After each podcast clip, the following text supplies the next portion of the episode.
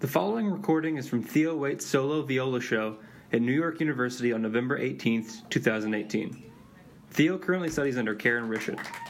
Today he'll be playing Adagio and Allegro 70 by Robert Schumann. He'll be accompanied by Nelson Paget of the National Symphony Orchestra.